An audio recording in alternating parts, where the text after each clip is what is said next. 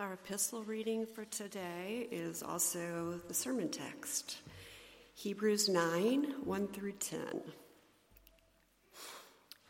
Now, even the first covenant had regulations for worship and an earthly place of holiness. For a tent was prepared, the first section in which were the lampstand and the table and the bread of the presence. It is called the holy place. Behind the second curtain was a second section called the most holy place having the golden altar of incense and the Ark of the Covenant covered on all sides with gold, in which was a golden urn holding the manna and Aaron's staff that budded and the tables of the covenant. Above it were the cherubim of glory overshadowing the mercy seat. Of these things we cannot now speak in detail But these preparations having thus been made, the priests go regularly into the first section, performing their ritual duties. But into the second, only the high priest goes, and he but once a year, and not without taking blood, which he offers for himself and for the unintentional sins of the people. By this, the Holy Spirit indicates that the way into the holy places is not yet opened as long as the first section is still standing, which is symbolic for the present age.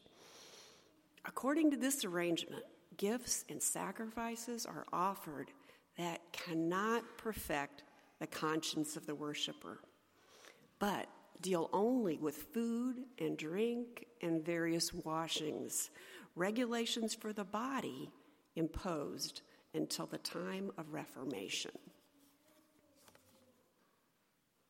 This is the word of the Lord.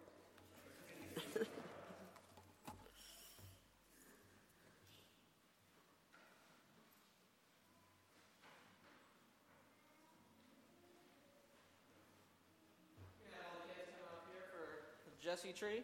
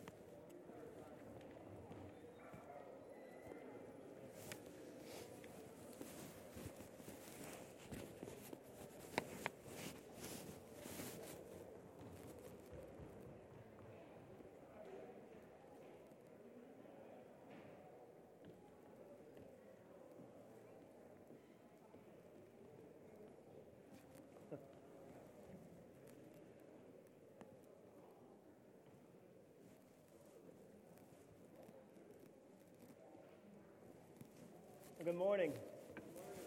Well, they, they, they'll, uh, I'll just kind of do a little intro here, but hey, I, I just want to say that uh, yesterday I came to. Um, how many were, were, at Joel's wedding yesterday?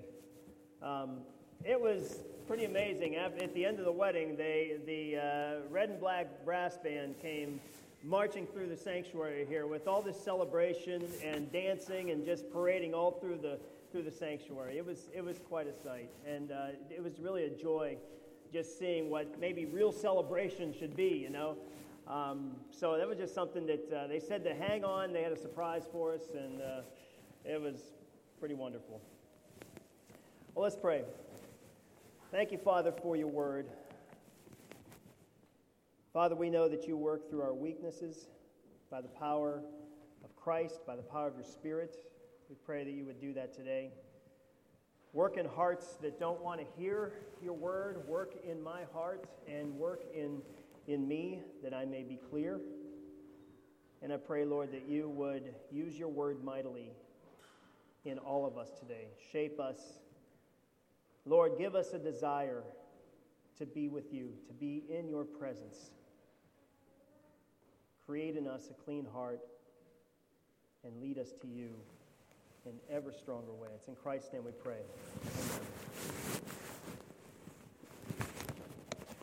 Dave, I have the, uh, I'm not using the, the lapel mic. As you could hear, it's in my pocket. My dear, every day I miss you a little more. And today I miss you like tomorrow. The knowledge that you're getting closer to the front makes me tremble every time I think of it. I wonder how you must feel. All I can do is pray and keep a hopeful heart. That's an excerpt from a, from a letter that was written to a soldier back in World War II. It said that soldiers back in that time, and probably any, any war before computers, were writing an average of six letters a week to their loved ones. So many relationships were continued on at long distance while, while a soldier was away at war. In fact, what, what some would do, uh, what, what, what a lot of women would do, is they, they, would, they would spray a little perfume on the letter in order for their loved one to, to kind of get, to, to smell them, you know, even though they're, they're, they're across the ocean. And some would even put lipstick on their lips and then press it on to the, you know, sealed with a kiss. You know, they would, they would seal the letter with a kiss. Because what they were wanting to do is they wanted to send as much of themselves as they could to their loved ones, to their husband, to their boyfriend, to their girlfriend. They wanted to send some of their self to them so that they would remember them. And even more, that they would long for them more. They pick up that letter and smell it. Oh, I want to be home. I want to be with her. Now, for those who unfortunately never got to reunite with their loved ones because they never returned from war. Those letters that they received from their soldier overseas was more valuable than ever before. Because it was the only way they could hold on to that relationship they once had with them. It was the only sense of them that they had. And they held on to him for dear life. But those that did reunite, then when those soldiers came home and they did reunite with, with their loved ones, most likely those letters got put away. Most likely, any trinkets that got sent throughout that time of war got put away. Now, does that mean they weren't valuable anymore? Oh, they were valuable. They're put away. They're probably held on for life so they could be shared with, with other family and for, with kids and grandkids. But they're not necessary. They're not necessary because the relationship is now advanced, it's, it's moved to the next level. They're now face to face, holding each other, loving each other, with each other, day to day. They don't need the perfume on the paper, they don't need the letters. And you see, to remain dwelling, if, if, if you still, if your, your loved one comes back and you're continuing to remain in, in, these, in these letters and you're just dwelling on the letters and you're dwelling on the perfume and, and the lipstick on the, on the envelopes and you're ignoring the person who wrote them, what does that mean? You're rejecting that person. You're rejecting that person for whom they were longing the whole time, the whole relationship. You end up rejecting them. See, God longed to be with his people from the beginning. There was brokenness in the garden, you know, that, that, that when Adam and Eve uh, were with God, they were with him face to face. They were walking with him in the cool of the garden. And they sinned, and he cast them out. But God didn't stop pursuing his people. God continued to pursue his people. And with, with the covenant he made with Abraham, Genesis 17, he cut a covenant with Abraham, meaning they, they, they, they killed an animal and split it, and, and, and it was a blood covenant that said, if I, don't hold, if I don't hold to this covenant, this promise, may what happened to the animal happen to me. He and Abraham made that promise, made that covenant, but it was a covenant instituted by God. And from that time, God was sending love letters and other tokens of his love and faithfulness to his people, saying, I will be your God and you will be my people. In the wilderness, God took the next step. God took the next step in being present with his people, where his presence was in the midst of something called a tabernacle. He provided a place for this presence to dwell, for his glory to come and dwell in the, in the wilderness, in their midst and a way to relate with them, or a way for them to relate with Him through worship. That's when he established his covenant with Moses. And Yahweh promised through his prophet even more. He promised through Jeremiah that there was going to come a time where there was going to be a better union of God, more of God being with us. Emmanuel, God with us. He wasn't done with the tabernacle, he wasn't done with the temple. He said, There will come a time where my law will be on your hearts, where my spirit will be within you. And I will be your God, and you will be my people. And that takes on such a greater depth of gravity. It takes on such a greater weight at that point when we become one with Him.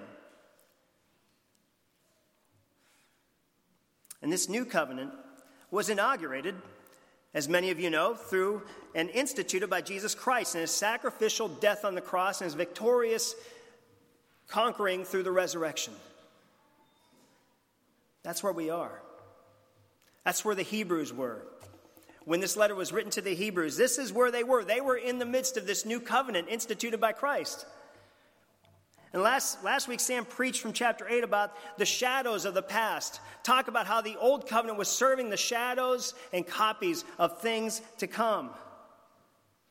The old covenant, or the first covenant as it's referred to sometimes, was about worshiping in a tent, a tabernacle made with human hands.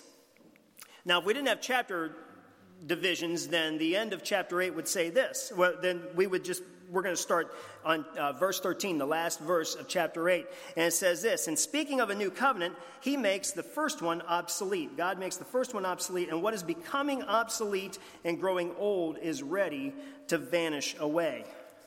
The author of Hebrews is calling the Hebrews to trust Christ and to trust in him alone. But what's happening? They're wanting to go back to the old way. They're wanting to go back to the temple worship. And he's calling them to reject going back to the old. What they were wanting to do, you see, was they were wanting to go back to the covenant practices. They were wanting to go back to the letters, to the lipstick, to the perfume. They were happy with that. Why were they doing that? They were afraid. Their faith was faltering in the midst of a fearful time.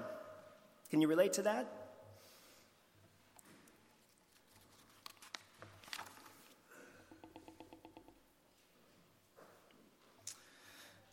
So he starts off in chapter 9 to explain to them what you want is obsolete. What you're wanting to go back to isn't necessary anymore.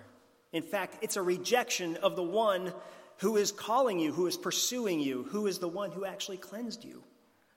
He starts off in chapter 1. Now, even the first covenant, back in uh, verse, uh, verse 13 of chapter 8, the first covenant had regulations for worship in an earthly place of holiness or a sanctuary that was made with hands. Now, contrast that with what he says in 924 about a, about a, a, tent not made with hands. He's comparing that, he's contrasting it with, with what is heavenly. He's contrasting the earthly with the heavenly.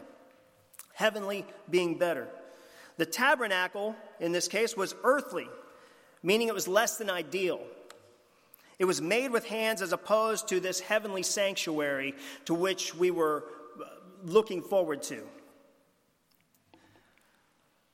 Now, you might wonder why does the author discuss the tabernacle in the wilderness as opposed to the most current place uh, of, of worship for these Hebrews, the temple?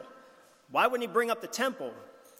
Well, remember back in chapters 3 and 4, he refers to them, he compares them to the wilderness Israel. And when he's talking about the old covenant, he's referring to the Mosaic covenant, to that one, that covenant that was made with Moses. And that started with Moses in the wilderness with the tabernacle. And so he starts there. What was this place? What we, what we see here is, is that there's, there's going to be, he's, these, these 10 verses, he's showing them that the thing you want to go back to, first of all, it's an obsolete place. It's an outdated, obsolete place, and it's an outdated, obsolete practice. It's an obsolete relationship that you're wanting to go back to. Verse 2, he says, For a tent was prepared according to the pattern set by Yahweh for Moses. Where do you see this? You see this in Exodus 25. I was going to have Exodus 25 read today, but it seemed kind of long, so I figure we'll, we'll talk enough about it as we go through. So I want a little bit of a preface to Exodus 25. So uh, we Pete read Exodus 24, but but there was a pattern that Yahweh gave to Moses. The tabernacle just he didn't just say build a tent. He said, Build it the way I tell you, and exactly the way I tell you. And there was a reason for that. And so, what was in this tent? Well, the first section, he goes on, in which were the lampstand and the table and the bread of the presence. It's called the holy place. Now, if you refer to your PowerPoint in your liturgy there, one day. Um, it's kind of nice to have a diagram for this. It's, it's nice to have a visual. Because it gives us an idea of, of what this, of, of the diagram of this tabernacle. Now, I will say this is not, if you notice, we're not spending a ton of time in the tabernacle. He doesn't even name all of the elements or all of the furnishings in the tabernacle. There's a lot more to talk about. We could do a Sunday school class on the tabernacle, and that might be a good idea, huh? um, Dave? So um, that may be something to consider because it's worth knowing about. These things were put in place because God had a purpose for them for his people. So let's just talk briefly about them. So there was the lampstand, the table, and the bread of presence. Now, you see that, that the, uh, this, this diagram here, what you have outside is the outer court. This was an area where the, where the people could go where they could bring their sacrifices.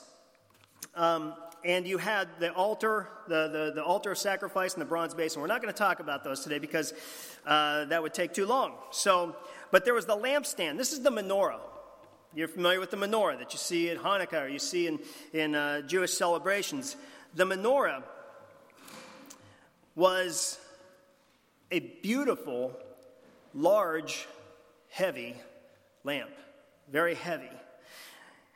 Its dimensions and its instructions for, for crafting it are in Exodus 25, 31 through 40.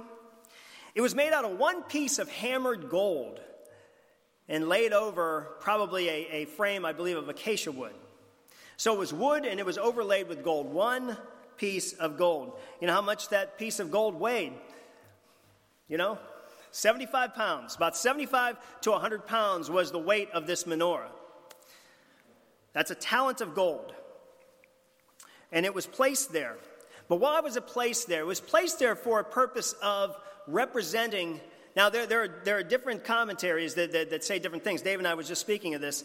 Um, some say that, uh, that this was the tree of life, representing the tree of life. If you look at the, the instructions for the menorah, how it was to be built, there's really, you see most of them with, with uh, curved, a curved shape to, to the branches. It's supposed to look like a tree. But there really isn't instruction. Sometimes you'll see straight branches coming out. There, and and what, what, what Exodus says is that God showed Moses the pattern. So he didn't, everything isn't written down about how they were to do it, but God showed Moses how it was to be done. But from archaeological discoveries and, and images, it looks like most of them were, were, were curved. But this is God's provision, reminding the, the Israelites of God's provision for light God's provision for life, and God's provision for olives, because these were lit with olive oil, choice olive oil, the good stuff. And olives were such a staple of the Israelites' diet, of their life. And it was a reminder every day to see that God was providing. Also, this was, this was the only source of light in the tabernacle. And so think about this. Now, now what you see here on, on this image is you see the outer court, you see the north side, you see what you don't see is outside of that court. Outside of that court are the tribes of Israel setting up encamped. And what you have is the presence of God in the midst of the camp. And think about what that would look like on a dark night when you look out and the menorah is burning. And keeping that part of the tabernacle, you see the light of the Lord in your midst, reminding them, I am with you. Reminding them, Emmanuel, God is with us. One other thing is it, is it reminds them of their deliverance. Because if you, if you look at the instructions, it's all about almond blossoms, and, and it seems to be uh, um, uh, mimicking an, an almond tree. And Aaron's staff, if you look at Numbers 17 8, it budded with almond blossoms and gave almonds. Aaron's staff was, an, was, was from an almond tree, it was an almond branch. Okay, so God was reminding of his, of his provision of light, life, and deliverance through the lamp. Then you have the table. The table is next, and that's across from the lamp, as you could see. Directions for that are in Exodus 25, 23 through 30. That table is, it's, it's all this Old Testament measurement is given in cubits. Cubits is, is the elbow to the tip of the finger, and it's about, eh, eh, most people just consider it 18 inches. So if that's the case, if we, if we consider a cubit as 18 inches, then this table is 36 inches wide, 18 inches deep, and 27 inches high.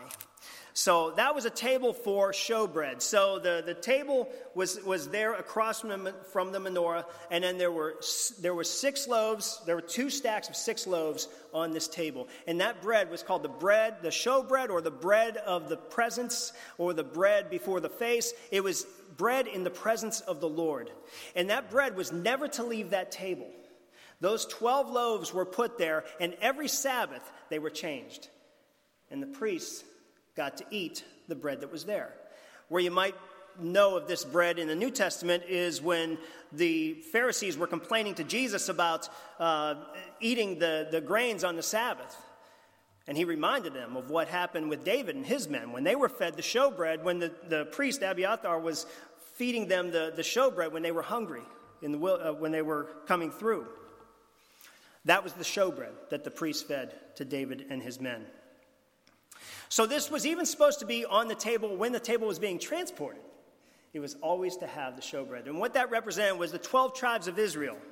It was an offering to the Lord in the presence of the Lord, also reminding them that God is the one who provides our bread. God is the one who provides us with our sustenance. They were constantly reminded of that. Leviticus adds something there that, that, that on top of those stacks of bread was frankincense, a perfume and incense.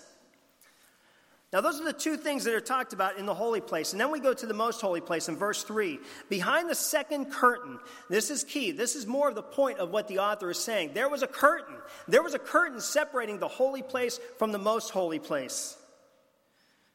And that second curtain, in there, there was the golden altar of incense which was most likely, now if you look on the, on the uh, diagram here, you'll see the altar of incense is in the holy place. Well, that's what the instructions for the altar of incense say. They're supposed to be, it's supposed to be in the holy place. So, why does the author of Hebrews put it in the most holy place? Because there was also a golden censer that was in that was where, where the priest came and took the, the incense from the altar of incense and brought it on the day of atonement into the holy place into the most holy place. And a lot of commentators believe that's what they what the author of hebrews is talking about that there was a golden uh, a golden censer for incense. So what does that represent? The golden altar of incense or the censer is the prayers of the people it represents the prayers of the people. Psalm 141 2 says, Let my prayer be counted as incense before you. And if you're familiar with Revelation, Revelation um, 5 8 says, has prayers as incense uh, or as prayers of the saints. It says, And the smoke of the incense with the prayers of the saints rose before God from the hand of the angel. It's the prayers of the people rising up to God. And then you have the central piece, the Ark of the Covenant. This was the Ark of the Covenant covered on all sides with gold. It was a box. It was a box made out of acacia wood, and then it was covered with gold. It was a beautiful piece. It had cherubim, had, had these, these angels that were, that were on top, on the cover. And it was all covered in gold. It was beautiful. Inside were the tablets of the covenant. It says the gold, the, the, the manna and Aaron's staff, it's believed that, that they were actually set next to the, to the uh, Ark of the Covenant. But this was where, once a year, the priest would enter on the, on the Day of Atonement, Yom Kippur. And they would go before the mercy seat and make atonement for the sins, their sins and the people's sins.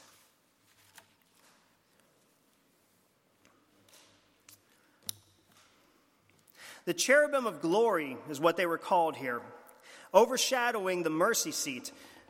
And then he goes on and says, Of these things we cannot now speak in detail. I guess I did speak a little bit in detail about these things. but it does say that he, you know, it's, he's, he's making the point that there was an old system, but it's now obsolete. And by the way, regarding the, the Ark of the Covenant, why would Yahweh, do you think, have such a beautiful piece that nobody would ever see? Think about that. A high priest would see it one time a year.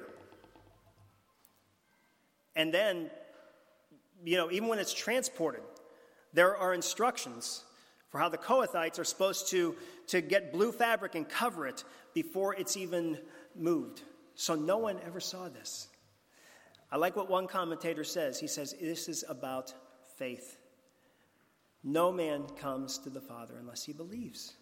Uh, um, 11:6 Hebrews 11:6 Without faith it's impossible to please him for whoever would draw near to God must believe that he exists. There's such an emphasis on faith in the book of Hebrews and with the author of the Hebrews that that is so much about what he is getting at. He's saying, if today you hear his voice, don't harden your hearts. And he says they didn't enter into that rest because of what? Unbelief. God was preparing, God was, was pointing the, the, his people to have faith in him, to trust that he is with them in their midst, even when they couldn't see him.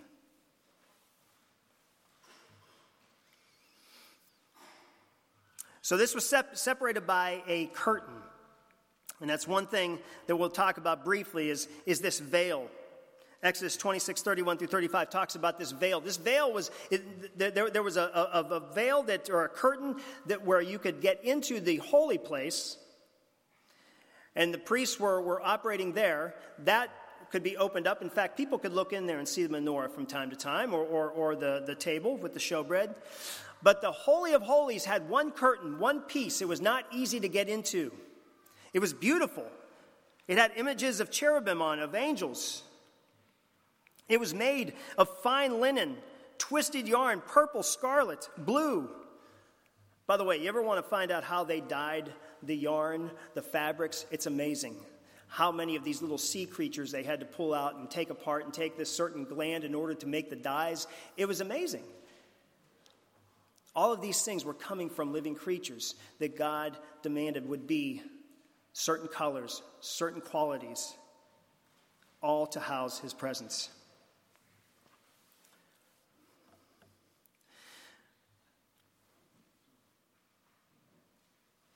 Now he goes on to verse 6 and talks about the obsolete practices he says, These preparations having thus been made, the priests go regularly into the first section, performing their ritual duties. You see, in the first section, he, he, he, calls these the first section and the second section the first covenant and the second covenant, the old covenant and the new covenant. The first section was for the priests for their daily sacrifices, for their daily work. They had to make sure that light, the lamp, was always trimmed, that the wicks were always trimmed, that there was enough oil, that it was always burning, that that light, that perpetual light, was continuing on.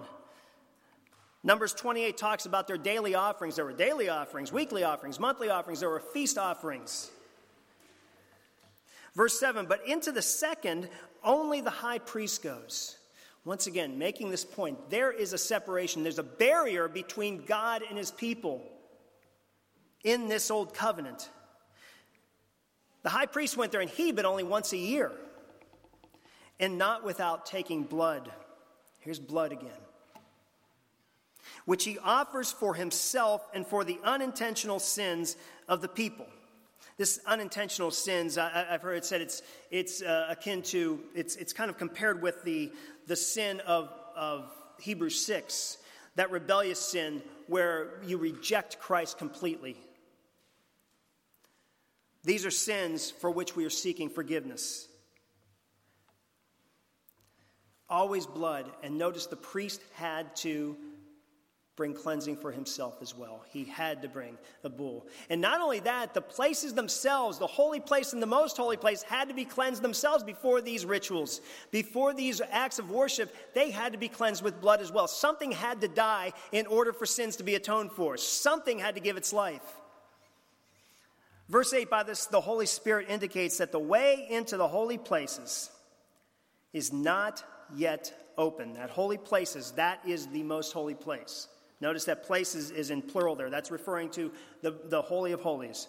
It's not yet opened as long as the first section is still standing. You see, that first section represents the first covenant. That first section represents the old covenant, the old way, the obsolete covenant. He says, which is symbolic for the present age, or better said, uh, the age then present, referring to that age. According to this arrangement, gifts and sacrifices are offered that cannot perfect the conscience of the worshiper. It cannot allow intimacy with God. It cannot allow that relationship to grow. It cannot allow that face to face relationship.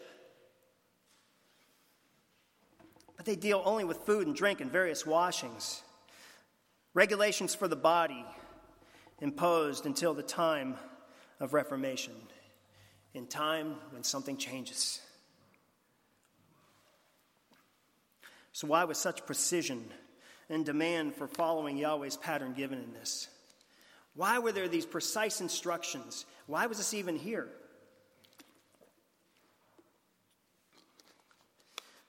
Well, it was to create the images that Yahweh wanted his people to know and to keep in their hearts.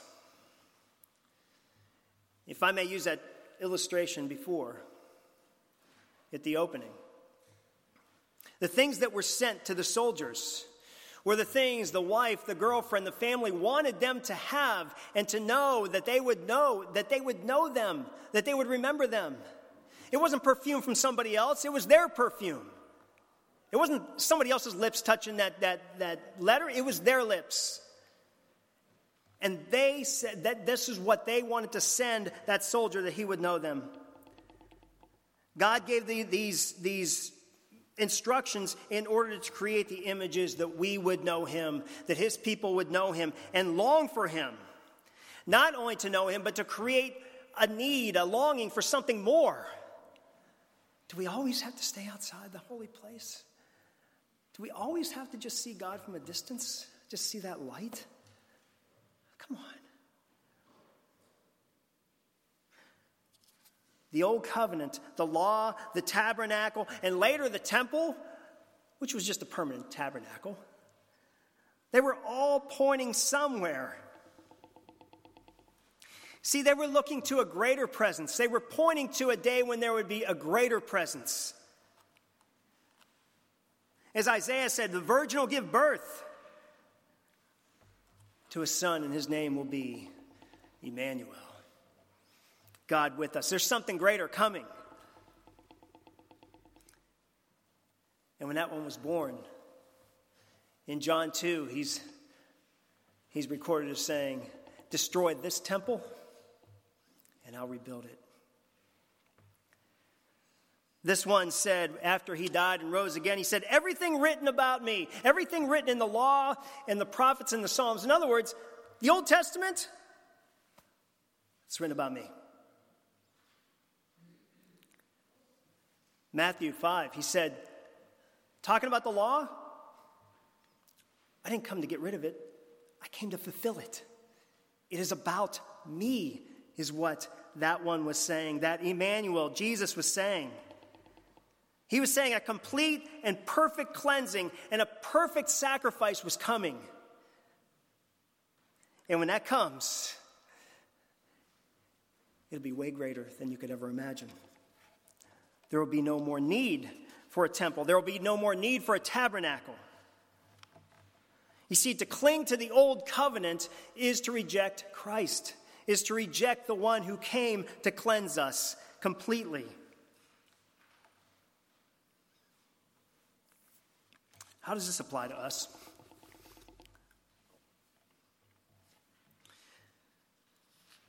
Well, how does fear affect your faith? How does fear of rejection, how does fear of persecution, how does fear of unbelief affect your faith? Maybe you don't want to run to a temple, but what is it you want to run to to keep you away from that intimacy with Christ?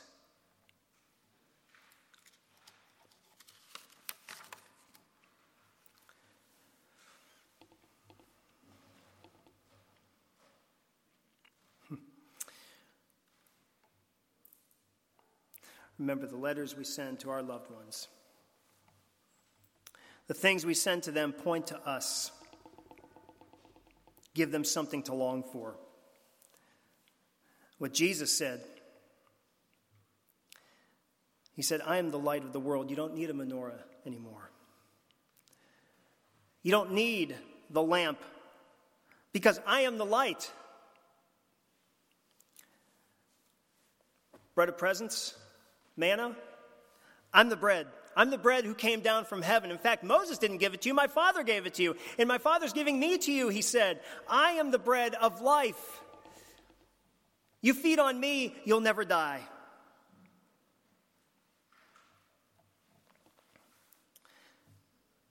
That word for tent, that word for tabernacle. Well, John introduces Jesus in John 1 and he says, the Word became flesh and he dwelled among us. He tabernacled with us. He came and tabernacled with us. And that tabernacle that was shrouded with the glory of God back in the wilderness, Jesus on the Mount of Transfiguration was overshadowed with the glory of God Himself, proving that He was more than just some man. He was the one who was, who the, in whom the glory of God was dwelling. He was the new, he was, he was the one, he who, I'm sorry, he was our new temple. He will be our new temple. Understand that after Jesus rose from the dead, there's still something to point to. There's still more coming, brothers and sisters. Emmanuel came, and there's going to be Emmanuel like we have never known it before. Hear the book of Revelation here. There's a new Jerusalem. You want to know what's interesting about the New Jerusalem is it has a square measurement in the same way that the Holy of Holies has. Perfectly square. Except this is much larger. Because it's housing God's people. It's just not housing a priest. And listen to this, verse 21 of chapter 21. And I saw no temple in the city. You know why I saw no temple in the city? John says, For its temple is the Lord. God the Almighty and the Lamb and the city has no need of sun or moon to shine on it. You know why? Because the glory of God gives it light, and its lamp is the Lamb. Its lamp is Jesus, our Savior. And he says, And I heard a loud voice, verse 3 I heard a loud voice from the throne saying, Behold, the dwelling, skene, that same word, that tabernacle, place of God is with man. He will dwell with them, and they will be his people, and God himself will be with them as their God. Emmanuel is never before come, Emmanuel. Let's pray. Father, thank you for your promises. Thank you that you promise us to be with us, to cleanse us, to give us what we could never give to ourselves, what we could never earn for ourselves. Thank you, Jesus, that you came to be with us.